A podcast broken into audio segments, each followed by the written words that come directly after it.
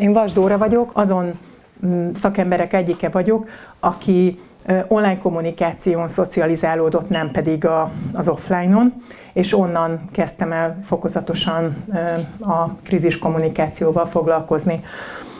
Mm, az elmúlt fél évben nagyon sokat foglalkoztam ügyfélpanaszokkal, méghozzá azért, mert szakdolgozatot írtam, és aztán a szakdolgozatom kapcsán mm, nagyon sok érdekes ügyfélpanasszal találkoztam. Korábban is, és vagy büszkeség, vagy mm, szégyen, de lehetőségem nyílt néhány, akár a homárig eljutó ügyfélpanasz belső kezelésének a kulisszatitkaiba is belátni.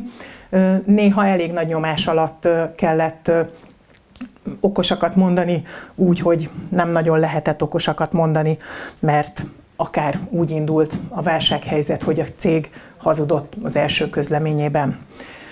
Nos, tehát ügyfélpanaszok, és az ügyfélpanaszok kapcsán egy csomó ügyfélszolgálati vezetővel, ügyfélszolgálatos munkatársal, cégvezetővel beszélgettem arról, hogy mit gondolnak ők az ügyfélszolgálat működéséről, illetve az, ügyfélszolgál, e, illetve az ügyfélpanaszokról. Mindenki szerette volna nekem megmutatni a gyönyörű, körbejárható weboldalát, a mobilra optimalizált, szépséges kommunikációs csatornáit, vagy éppen a logóját, de az ügyfélszolgálatról nem szívesen beszélt senki.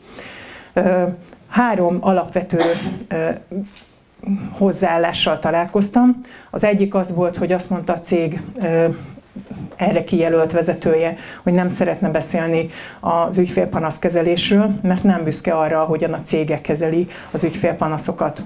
A másik variáció az volt, hogy nagyon jól csináljuk, nagyon sokat dolgoztunk azért, hogy viszonylag békében éljünk az ügyfeleinkkel, azonban nem akarjuk magukra szabadítani őket. És ha most mi ezt elmondjuk, hogy mi milyen módon kezeljük a panaszos ügyfelet, akkor azzal fel, felhívjuk őket egy keringőre, hogy újabb és újabb panaszosok jelezzék a problémáikat.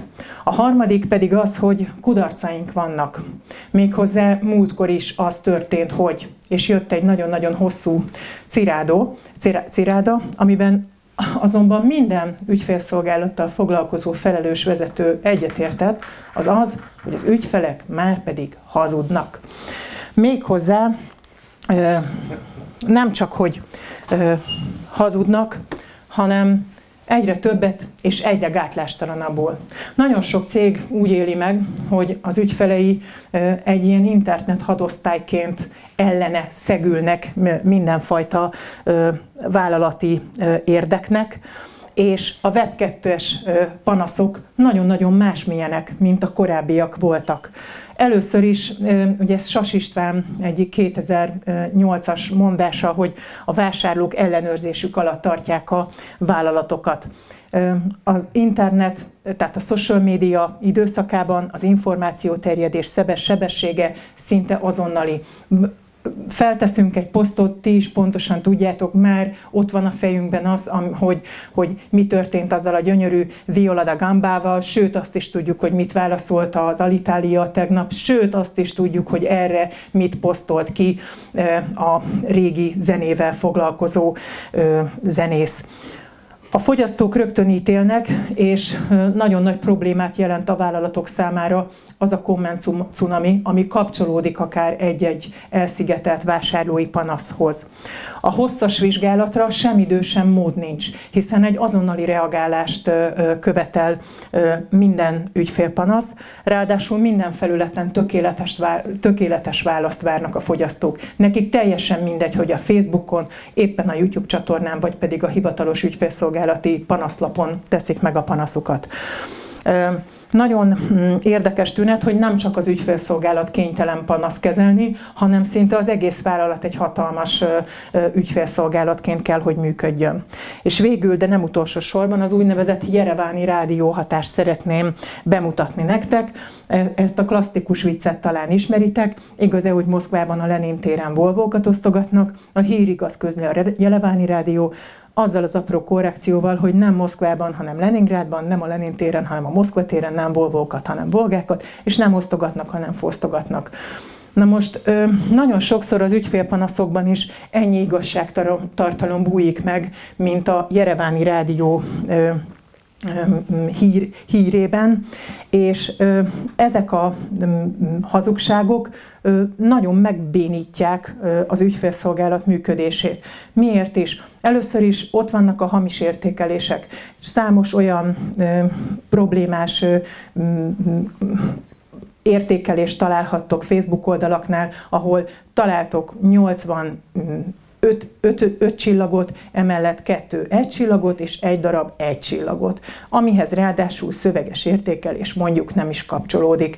Az, hogy most ez valóban egy, egy rossz vásárlói élményből táplálkozik, vagy sem. Szeretik a cégek azt gondolni, hogy ez biztos a konkurencia írta be, vagy pedig biztosan egy, egy valakinek a megbízásából, egy ellenség megbízásából került oda. Nagyon sok az alaptalan vád, és nagyon sok az azonnali ítélkezés. Szinte egy ilyen bizalmatlan rossz indulat légköre rajzolódik ki előttünk. Ez a magas szét szeretné jelképezni, vagy, vagy, vagy ezt a lelki állapotot a, a kép, hogy nem valamiféle mm, könnyed, mm, a konstruktív beszélgetés zajlik arról, hogy ezt az adott ügyfélpanaszt hogyan oldjuk meg, hanem rögtön egy nagyon-nagyon szinte exaltságig, exaltáltságig menő állapotban követelőzik, és, és mindenféle dologgal fenyegetőzik a, az ügyfél. Általában rögtön az első elutasításnál kiderül az, hogy ha most mi nem, siker, nem sikerül valamire jutnunk, akkor bizony fordul a médiához. A násztánc helyett, ami alapvetően az ügyfélszolgálati tankönyvekben, meg, meg, meg az ügyfélpanaszkezelésről szól, találunk 5 lépéses modellt, 7 lépéses modellt, nincs idő már ezekre a, a, a szépen felépített protokollokra, tulajdonképpen rögtön Katniss helyében találjuk magunkat a 75-ös arénában, ahol egy, egy, egy, egy öldöklő viadalként tűnik a cégnek az egész reklamációkezelés. Ráadásul ott vannak a nehezítések. Jogos, nem jogos. Nagyon sok panaszkezelési protokoll arra épül, hogy a jogos panaszt tudjuk kezelni. Az ügyfelet nem érdekli már az internet korában, a social media korában az, hogy jogos vagy nem jogos a panasz. Mindenképpen azt akarja, hogy kezeljék a problémáját.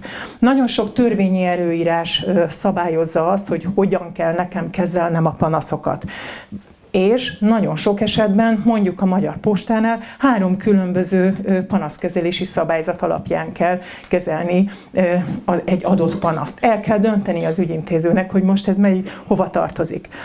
Nagyon sok cégnél fordul elő az úgynevezett panasz minimalizálási elvárás, ahol a vezetők bónuszához hozzátartozik az, hogy minél kevesebb panasz legyen, meg van határozva ez a panasz, panaszszint. Ráadásul személyiségi vagy adatvédelmi jogok is nehezítik a cég munkáját. Felírsz egy blogba bármit, névtelenül akár, és hogyha esetlegesen kinyomozza az adott cég azt, hogy te ki vagy és mi vagy és megkeres, hát akkor bizony-bizony nagyon kellemetlen helyzetbe találja magát az a cég, aki ezt megteszi. Sőt, a leginkább a cégek reagálását gúzsba kötő szabály, az, ami már száz éve az amerikai kiskereskedelemből került be tulajdonképpen az egész világ körforgásába, az ügyfélnek mindig igaza van. Ez egy olyan szabály, amit alapvetően normaként kezelünk. Ezek azonban mind-mind nehezítések. Ráadásul megjelent egy új típusú panaszkodó ügyfél, ez az úgynevezett publikum előtt panaszkodó ügyfél. Hát ne nézzetek rám ilyen merően, ti vagytok azok, ez a generáció, a Z, illetve az alfa, a majdan felnövekvő alfa generáció egyáltalán nem fog piszmogni semmifajta űrlappal és mindenféle hivatalos panaszbejelentő ö, ö, csatornával. Bőven elég neki, hogyha Facebookra vagy akár a Twitterre írja azt, ami éppen nyomasztja. A fiatalabbak, a digitális benszülöttek, a kevésbé iskolázottak és a kevesebbet keresők bizony-bizony többet panaszkodnak és többször, mint az úgynevezett, az amerikai szakirodalomban off, offline hatersnek nevezett panaszkodók. Az ügyfélpanaszból egy úgynevezett panaszhistória alakul ki, ami a panaszhistória nem tényszerű, nem szabályos, érzelmileg erősen terített, ezt nagyon sok ügyfélszolgálatos panaszolja, hogy, hogy ez, az érzelmi terítettség ez teljesen felháborítja, és nem tud vele mit kezdeni a panaszkezelés során. Ráadásul nem időrendben elmesél történet, egyeztem első szemében. Ez, ez a sztori, ez nagyon könnyen osztható, nagyon gyorsan terjed, nagyon-nagyon kellemes ahhoz, hogy újabb és újabb megosztásokhoz jusson. Azonban ezeknél a panaszoknál a cég még nehezebb helyzetben van, hiszen ezekből a Facebookon terjedő, vagy blogokban terjedő bejegyzésekből kellene valahogyan kihámoznia, és valahogy az ő panaszkezelési gyakorlatába beillesztenie az adott panaszt. A sikeres panaszkezelés azt gondolom, hogy három lépcsőből épülhet fel. Először is nagyon fontos, hogy az ügyfélpanaszok magasabb szintre kerüljenek a, a vállalat vagy a cég életében. Stratégiai szinten kell meghozni azokat a döntéseket. Nagyon sokszor nem elég már, mindig az ügyfélszolgálat tud legutoljára valamiről. Mindig az ügyfélszolgálat egy csomó esetben az ügyféltől értesül arról, hogy milyen változás van, mi történik, hebek, habog, azt sem tudja, hogy mi a helyzet. Az ügyfélszolgálatosok utálják ezt a szituációt, hogy ők mindig az ügyfélszolgálat, ők külön egy ilyen elhatárolt terület, akik, valam, akik oldják meg, majd valahogy megoldják.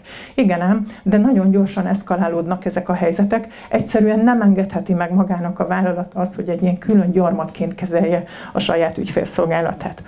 A második nagyon fontos szint a panaszkodás megelőzése igenis minden egyes cégnek van arra lehetősége, hogy meg tudja előzni a panaszkodást, itt megfelelő folyamatok kidolgozásával ez lehetséges.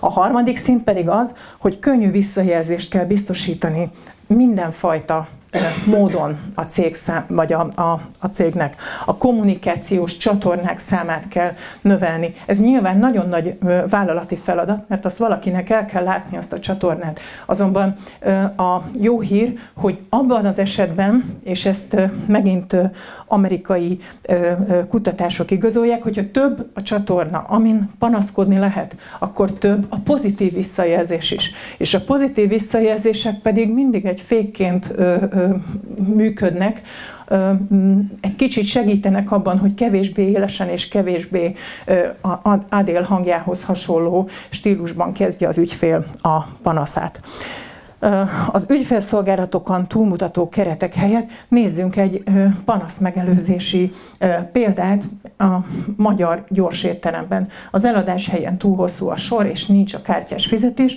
akkor kaptok egy ilyen kis aranyos kis, nem tudom mit, kis pogácsát, édes tévedés címszó alatt. Fillérekbe kerül, mégsem fog előkerülni egy panaszkönyv, mert az ügyfél boldogan elveszi ezt a kis pogácsát és megeszegeti webáruház. Nagyon könnyű, nagyon nagy probléma az, amikor valaki rossz terméket rendel, vagy rájön arra, hogy az a termék mégsem jó. Most már megjelentek Magyarországon azok a webáruházak, nem véletlenül például a nemzetközi piacon is, tehát a kelet-európai nemzetközi piacon is jól teljesítő az, ahol tulajdonképpen bármikor a termék státuszánál egyszerűen csak átkattintott, hogy nem kell mégse a termék, azt se kérdezik tőled, hogy miért mondtad le.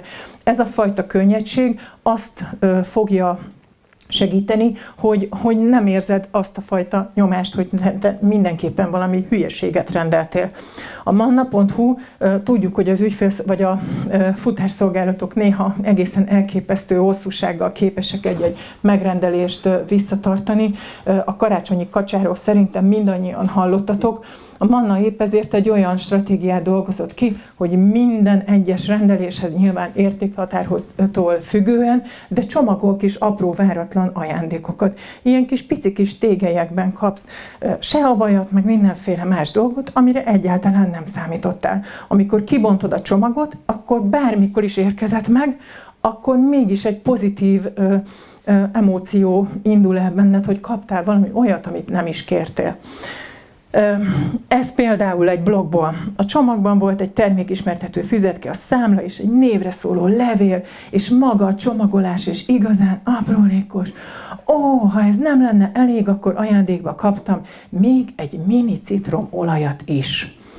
A második nagyon fontos dolog, hogy adni kell esélyt a jóra, és adni kell esélyt a gyors panaszkodásra. Minél lassabban tud panaszkodni az ügyfél, annál indulatosabbá válik. Márpedig az indulat az ellenünk dolgozik, mert az ügyfélszolgálata maga formalizált keretei között nem tudja ezeket a, az indulatokat lekezelni a lehető legkönnyedebb panaszkodás, kevesebb indulat és jobb dokumentáltság, hiszen a kevésbé érzelmileg felindult ügyfélből több részletet ki tudunk ö, szedni. Azt gondolom, hogy Magyarországon ezek az évek, 2018-2019 arról fog szólni, hogy nagyon-nagyon sokat fejlődnek az ügyfélszolgálatok, ha nem, akkor tönkre mennek. Méghozzá azért, mert az, ügyfél, az ügyfelektől származó panaszok pillanatok alatt bejárják az internetet.